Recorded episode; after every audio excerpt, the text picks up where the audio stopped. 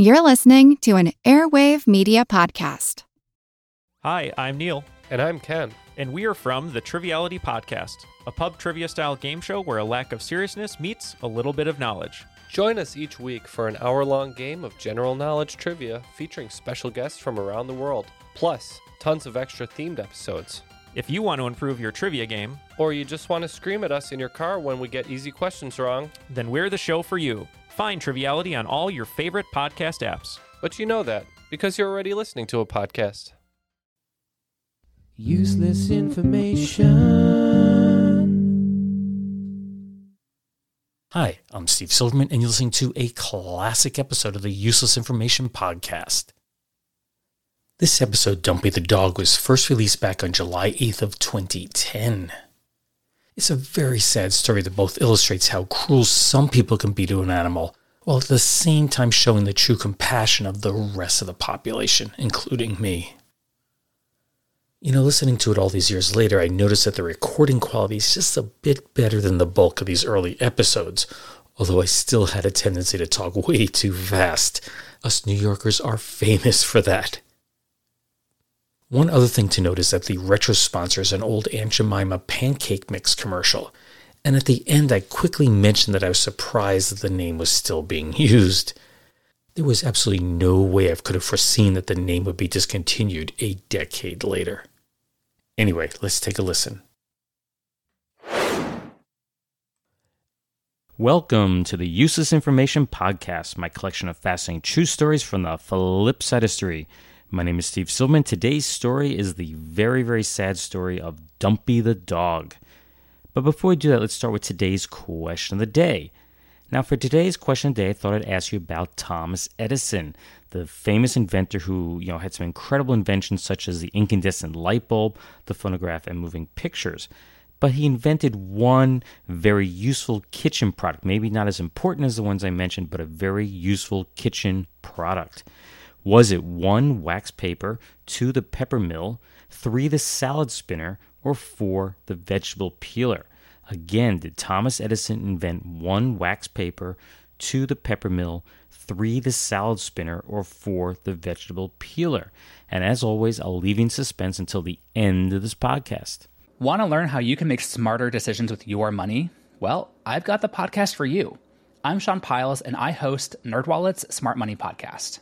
On our show, we help listeners like you make the most of your finances. I sit down with NerdWallet's team of nerds, personal finance experts in credit cards, banking, investing, and more. We answer your real-world money questions and break down the latest personal finance news. The nerds will give you the clarity you need by cutting through the clutter and misinformation in today's world of personal finance. We don't promote get rich quick schemes or hype unrealistic side hustles. Instead, we offer practical knowledge that you can apply in your everyday life. You'll learn about strategies to help you build your wealth, invest wisely, shop for financial products, and plan for major life events. And you'll walk away with the confidence you need to ensure that your money is always working as hard as you are. So turn to the nerds to answer your real world money questions and get insights that can help you make the smartest financial decisions for your life. Listen to NerdWallet's Smart Money Podcast wherever you get your podcasts. And now for today's story on Dumpy the dog. Now, I'm going to warn you in advance that the story I'm about to tell you is one that could be very difficult to listen to, since it involves the inhumane treatment of a dog named Dumpy. So, if you can't handle it, you may want to turn it off. Now, it's rare that a dog makes the front page of newspapers, but the sad story of what happened to this three year old Parp Beagle mix back in March of 1973 grabbed national headlines at the time. Today's story starts right where Dumpy got his name at the county dump in Mahoning County in Ohio. It's here that a deputy dog warden named Edward Mansour backed his van up with a number of stray dogs that he was about to euthanize. Now, the procedure to end the lives of these poor animals was quite primitive. The exhaust system of the van was bypassed so a lethal combination of carbon monoxide and, of course, whatever else leaded uh, fumes that were coming out of the exhaust system would suffocate the dogs.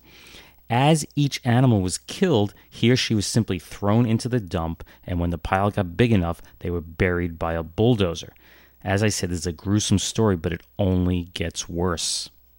The bulldozer operator, a guy named James Gilbert, noticed that one of the dogs was still moving around, so he requested that Deputy Mansour put the dog out of its misery. He fired four shots at the dog, piercing his chest and foreleg, yet somehow the dog continued to try to get away. So Gilbert pleaded with the deputy warden to go after the dog and finish the job, but Mansour refused. It was a really rainy day and he just didn't want to get his boots covered in mud. And of course, he was also certain that the dog would die anyway from his uh, gunshot wounds. As a result, the dog was abandoned for dead. Gilbert was so upset of what he had just seen that he called a relative in the nearby town of Salem to let them know what he had just witnessed. Somehow, word reached two women. Now, these are the heroes of the story two women named Joyce Schuyler and Jean Fluharty. And they decided to go out and search for this dog, which, uh, of course, became known as Dumpy because, of course, he was in the dump.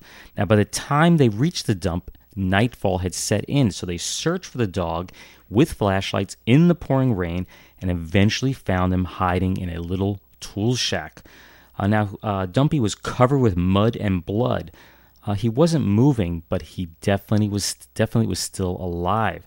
Every single hair on his body was standing on end. His eyes were glazed over. Yet somehow, they said, he tried to wag his tail. As you'd expect, Dumpy was immediately rushed to a local veterinarian who was able to stabilize his condition. His bullet wounds were cleaned and, of course, they were patched, but the gassing caused him to become partially paralyzed in his hindquarters. Yet they reported that Dumpy seemed to improve with each passing day. While the two women did not intend to keep him, they took Dumpy home to help him heal up. And word quickly spread of Dumpy's miraculous survival against all of the odds, and calls came in from all over the United States from people offering to adopt him. Even cash donations were sent in, and an account was set up in Dumpy's name in a bank in Salem. While all this was taking place, the county commissioner suspended Deputy Warden Mansour for five days for, and this is a quote, neglect of duty and conduct unbecoming an officer. That's the end of the quote. Now, how he didn't get fired is beyond me. Uh, and I should mention they also ordered that carbon dioxide gas units be installed in the vans instead of using the uh, you know the bypass the exhaust. That really doesn't seem like much of an improvement to me. It was initially reported in the media that Dumpy was picked up as a stray by the Mahoning County Dog Pound. But then, about a week later, the real truth came out. And that is that Dumpy's real name was Tiny, and his former owner, who was a Salem nursing home operator named E.M. Myers, had turned him over to the dog warden on March 16th with the assurance that he'd be placed in a good home with children. Myers, they insisted that Myers pay $3 for a dog license to assure that he would get placed. And they said since Tiny was a smaller dog, he would find a home relatively quickly. Clearly, this did not happen. Unfortunately, Dumpy, aka Tiny, was not recovering as quickly as was hoped, so the veterinarian urged the two women that found him to take Dumpy to Columbus for examination by the Ohio State University Veterinary Clinic. And this is where the really bad news comes in. It turns out that Dumpy had suffered from a bout of distemper as a puppy, and his current weak condition allowed the effects of that virus to become unleashed. Dumpy was not going to die from the gassing or from the two bullet wounds, but instead he was going to die from the lack of a puppyhood inoculation. On April 4th, the doctors told the two women that the nerve coatings in the muscles of Dumpy's rear legs had fallen off and it was causing him great pain when his legs were rubbed or touched. As a result, two of his paws had to be amputated. With time, the condition was expected to spread, so Dumpy was given no chance of survival.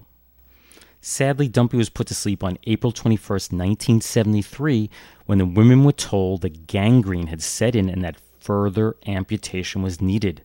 Uh, one week later, on April 28th, a funeral was held for Dumpy, and 400 people stopped by the cemetery to pay their respects. Uh, there still 100 people on hand when his casket was lowered into the ground. Uh, I should also mention there were four dogs in attendance.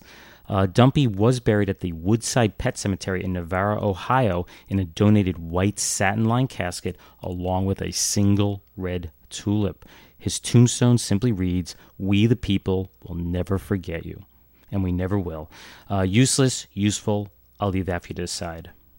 And now for a few words from our retro sponsor. greetings, folks, greetings. This is your old friend Aunt Jemima. And pleased as punch with yourself this morning, aren't you, Aunt Jemima? course I is, Mr. Lion.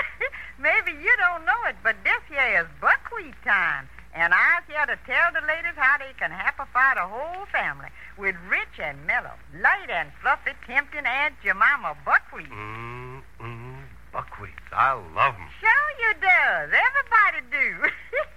and with my secret Old South recipe, anybody can make the most delicious, delectable, delightful, digestible buckwheat cakes in the whole world. Wow, that was a mouthful, Aunt Jemima. you better rest a minute while we hear some music. Well, Aunt Jemima, you gave us a song. Now, have you got an old plantation saying for us? I sure have, Mr. Lyon.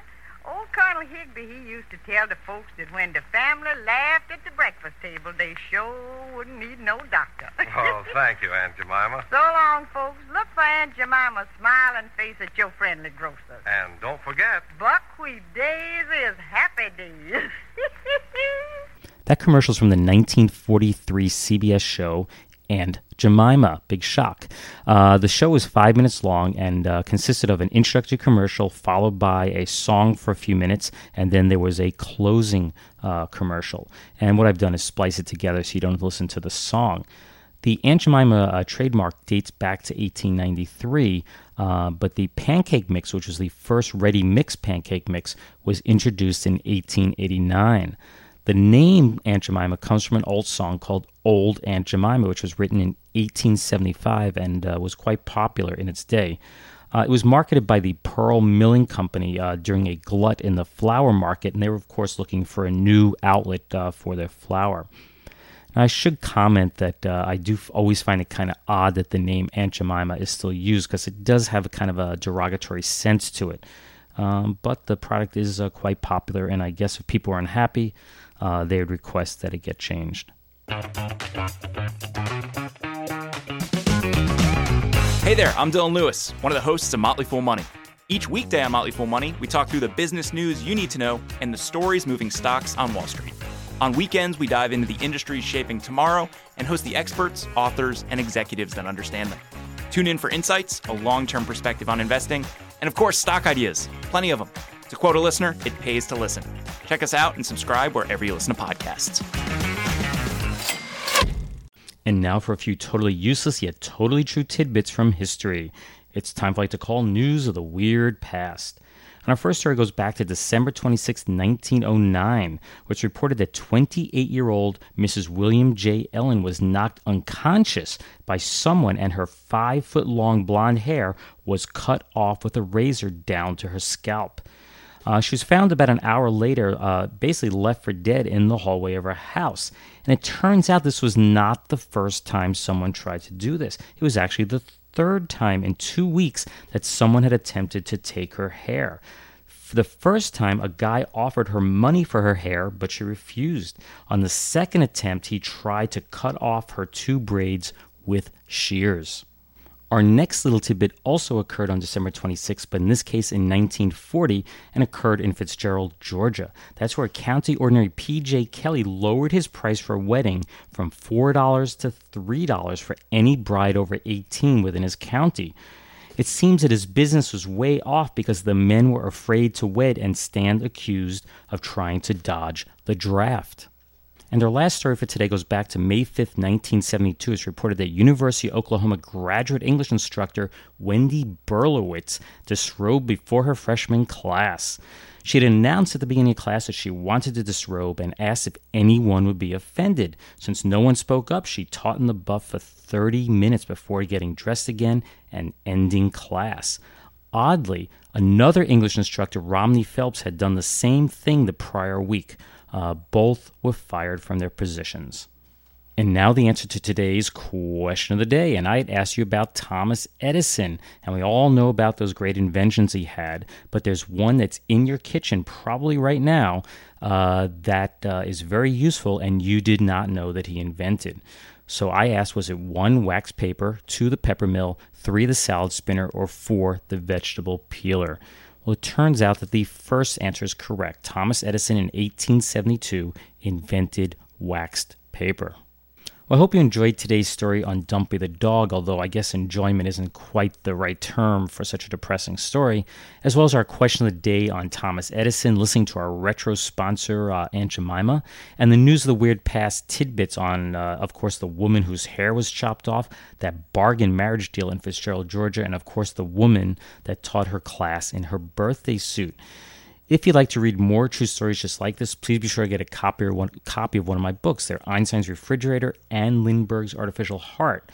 Both are written by me, Steve Silverman. I have heard that uh, Einstein's Refrigerator is available in a digital format, although I have not checked to see where that is. I'm guessing you can get it through Amazon.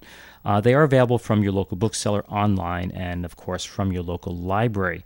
Now, if for some reason you'd like to contact me, simply drop me an email at useless at steve.silverman.name. That's useless at steve.silverman.name. Or visit my website at uselessinformation.org. Uh, lastly, I'd appreciate if you could log into iTunes and leave some positive comments to help increase, of course, the number of listeners to this podcast. I should mention I'm recording this at about 4 in the morning because my office has been incredibly hot. I've come up here night after night uh, with the intention of recording a podcast, and I just couldn't deal with the heat. So I got up really early this morning and recorded this for you. So I hope you enjoyed it, and uh, thanks for listening.